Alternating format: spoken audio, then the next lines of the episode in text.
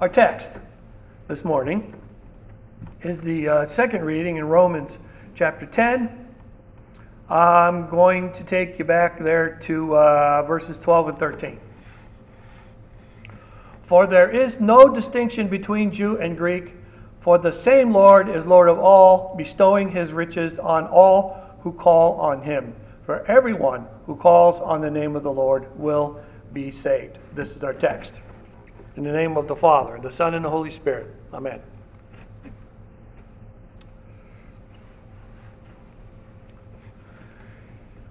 Uh, there's some talk here from Paul about the commandments uh, that Moses brought down the mountain, and uh, it reminds me of something that uh, has sort of struck me over the years. With you know, when God talks to you, he, he never he never tells you to do something that you do anyway. He's always telling you something else. I guess he figures if you're going to do it anyway, he doesn't have to tell you. But, uh, so, but you know, but why does anyone tell someone to do anything? Uh, it's always kind of the same thing. It's because they wouldn't do it. If they didn't get told to do it, uh, then they wouldn't wouldn't occur to them or they wouldn't want to or whatever. But, you know, even then, when someone is told what they ought to do, I have uh, spent some time as a military officer and as a parent and I guess a few other capacities in my lifetime. Even if you do tell somebody what to do, even if you have the authority to tell them what to do, well, I'll, I'll put it this way if you ask a mom or a wife uh, what happens when they tell somebody to do something, does it happen? And you would have to say, mm, sometimes, right? I mean, it's kind of like that. As human beings are predictable in one thing only, they do what they want, and sometimes they'll listen to reason, uh, but not always. And, and this is the same difficulty that God has with us. If Paul says, Moses writes about righteousness, uh, and, and it's based on the law uh, the law being the Ten Commandments coming down the mountain and all the other stuff that he brought down with him. And uh, if anyone decides to be righteous that way by the commandments, then uh, if, if they think that that is going to give them the kind of righteousness that deserves God's favor, well, then they're going to have to do all the commandments. And, and not only do they have to do all the commandments, they have to do all the commandments all the time whatever they say, you have to do perfectly if you're going to have the kind of righteousness that Moses writes about. Well, this is a, there's a, a, problem there. I think you're aware of that. If you hang around Lutherans even a little bit, you know there's a problem with that. Uh, but here's Paul. He's writing this letter to his church in Rome, even though he's never been there. He knows who's who, who's there or what kind of people are there. And there are a lot of Jews in that church. They're Jewish Christians, mind you, but Jews, uh, Jewish Christians also think that they had to do all the things that Moses commanded. And, and they also, uh, unfortunately, thought they could. I would suppose, you know, if you're faced with that do not murder thing, you could probably say, I don't do that. You know, Jesus would have some other things to say, uh, and they're not very positive. But ultimately, what you need to understand is you can't. And they should have known that they can't.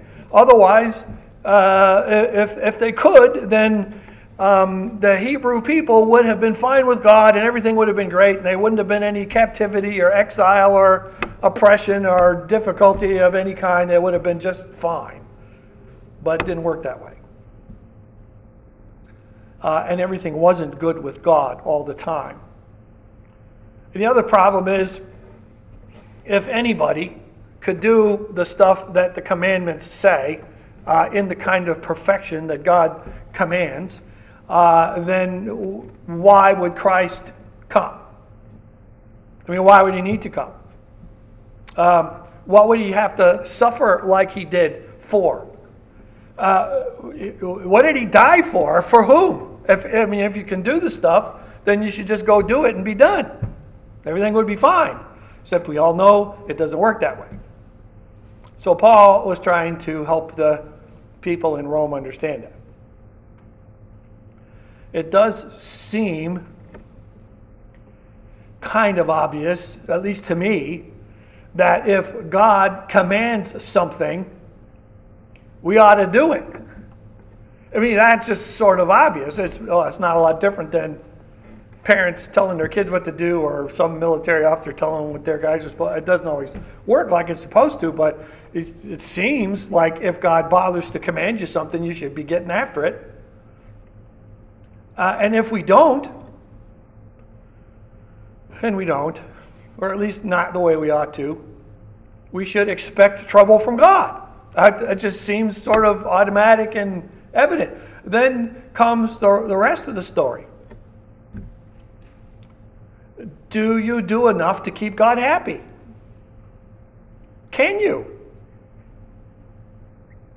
Uh, do you believe hard enough to make good things happen when you want them to. I mean, God says if you have faith like a mustard seed, you can kind of do whatever you need to do.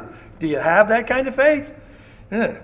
Are you committed enough to suppose that Jesus didn't waste his time looking after you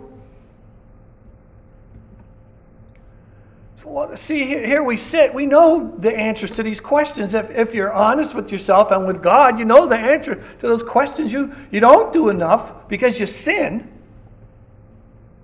You don't believe enough because you doubt. You can't commit enough to be seen as holy.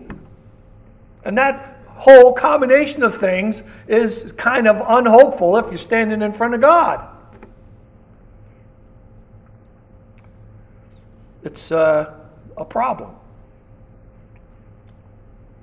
Paul is telling you a couple of things here that are undeniable.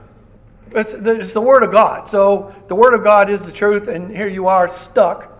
First thing is, no one can do, no one can live the righteousness demanded by the commandments of God. Nobody can do all of that. You have enough trouble with the very first commandment, you shall have no other gods. Well, frankly, if you sin at all, that means something else was more important than what God told you to do in the first place. So then that means you had something else that was more God than Him, and you already are off the rocks. Uh, you can't win that battle. No one can get Jesus to do anything either. You can't. Uh, do anything, ask anything, make anything happen to, to get Jesus' arm to move. It doesn't matter how good you are, how hard you believe, how committed you are, it doesn't work that way. Because He's God and you're not. And it's kind of a good thing that that's true because if, if you had that kind of power, you'd have God doing all kinds of stupid things. So it's a good thing that we say, Thy will be done because our will's not so good. You can see how that would go. Ultimately, if Jesus does anything, and as it turns out, he does lots of stuff. If he does anything, especially the part where he saves you and grants you righteousness by his forgiveness, by taking away your sins and making them of no importance anymore in his own blood, in his sacrifice, in his cross, if he does that, it was his will in the first place. It's that, it's that will of his Father and he together, he and the Father being one, that makes it happen for you.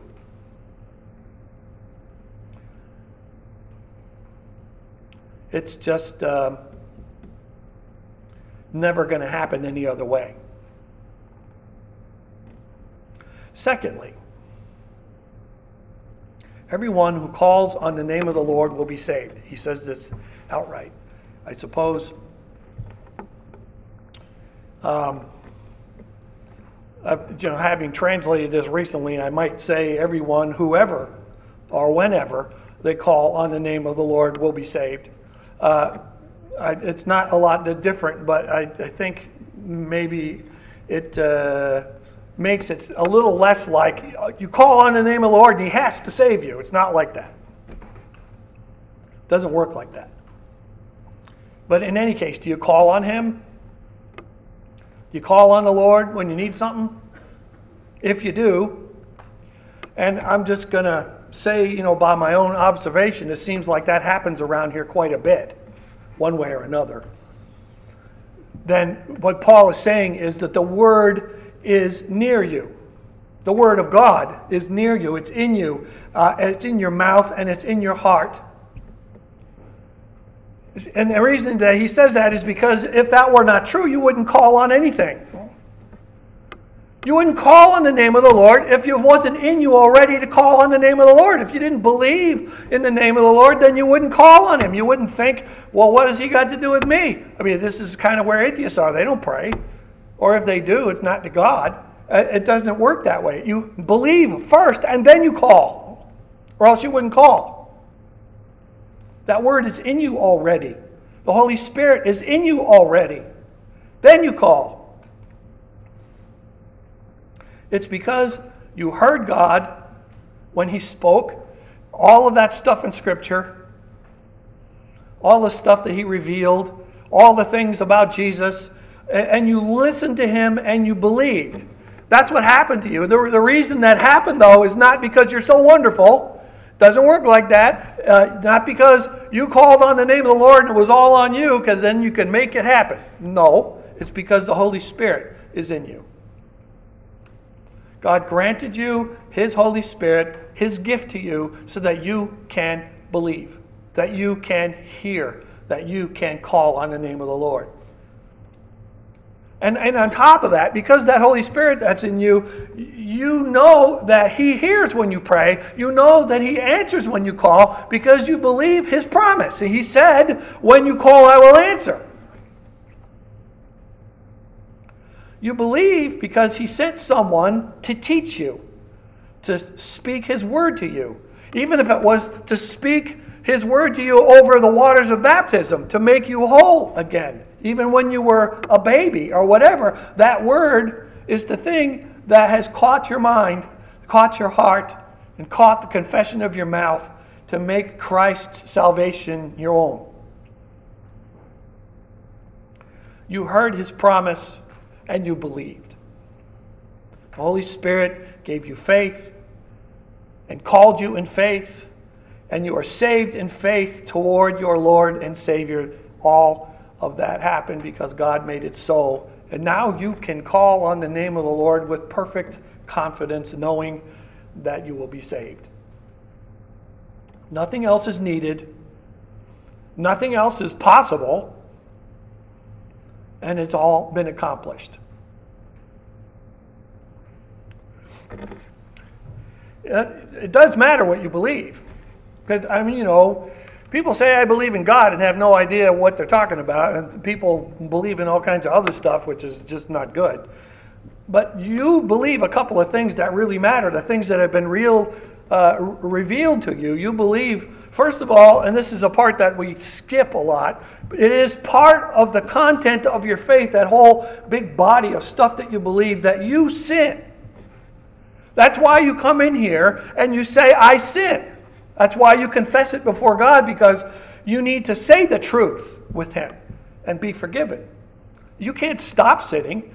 So, this is a part of your faith. You heard it from God, you say, Oh, yeah, that's right. You can pay attention to that you can see it, it's not complicated. You also believe that that's not the end of the story, that Christ died to save you. He went to a cross to forgive you. He rose from the dead to give you life where there is only death. He sent His Holy Spirit so that you would believe these things and make you whole. All of that is your faith.